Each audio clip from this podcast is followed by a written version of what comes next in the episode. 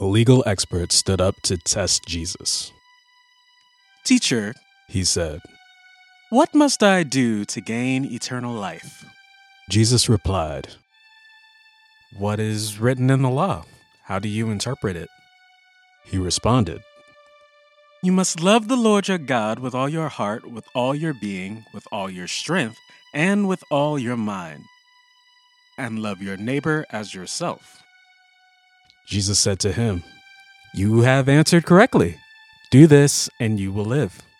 But the legal expert wanted to prove that he was right. So he said to Jesus, And who is my neighbor?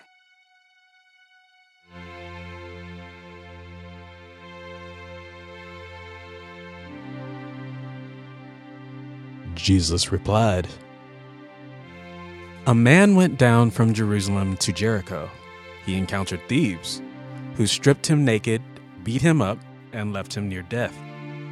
Now it just so happened that a priest was also going down the same road. When he saw the injured man, he crossed over to the other side of the road and went on his way. Likewise, a Levite came by that spot, saw the injured man, and crossed over to the other side of the road and went on his way. A Samaritan, who was on a journey, came to where the man was, but when he saw him, he was moved with compassion. The Samaritan went to him and bandaged his wounds, tending them with oil and wine.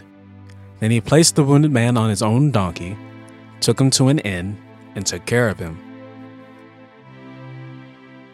The next day, he took two full days' worth of wages and gave them to the innkeeper.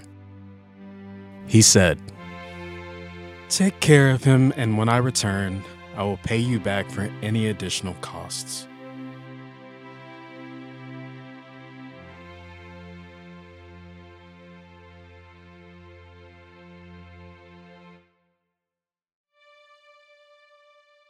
What do you think? Which one of these three was a neighbor to the man who encountered thieves? The legal expert said,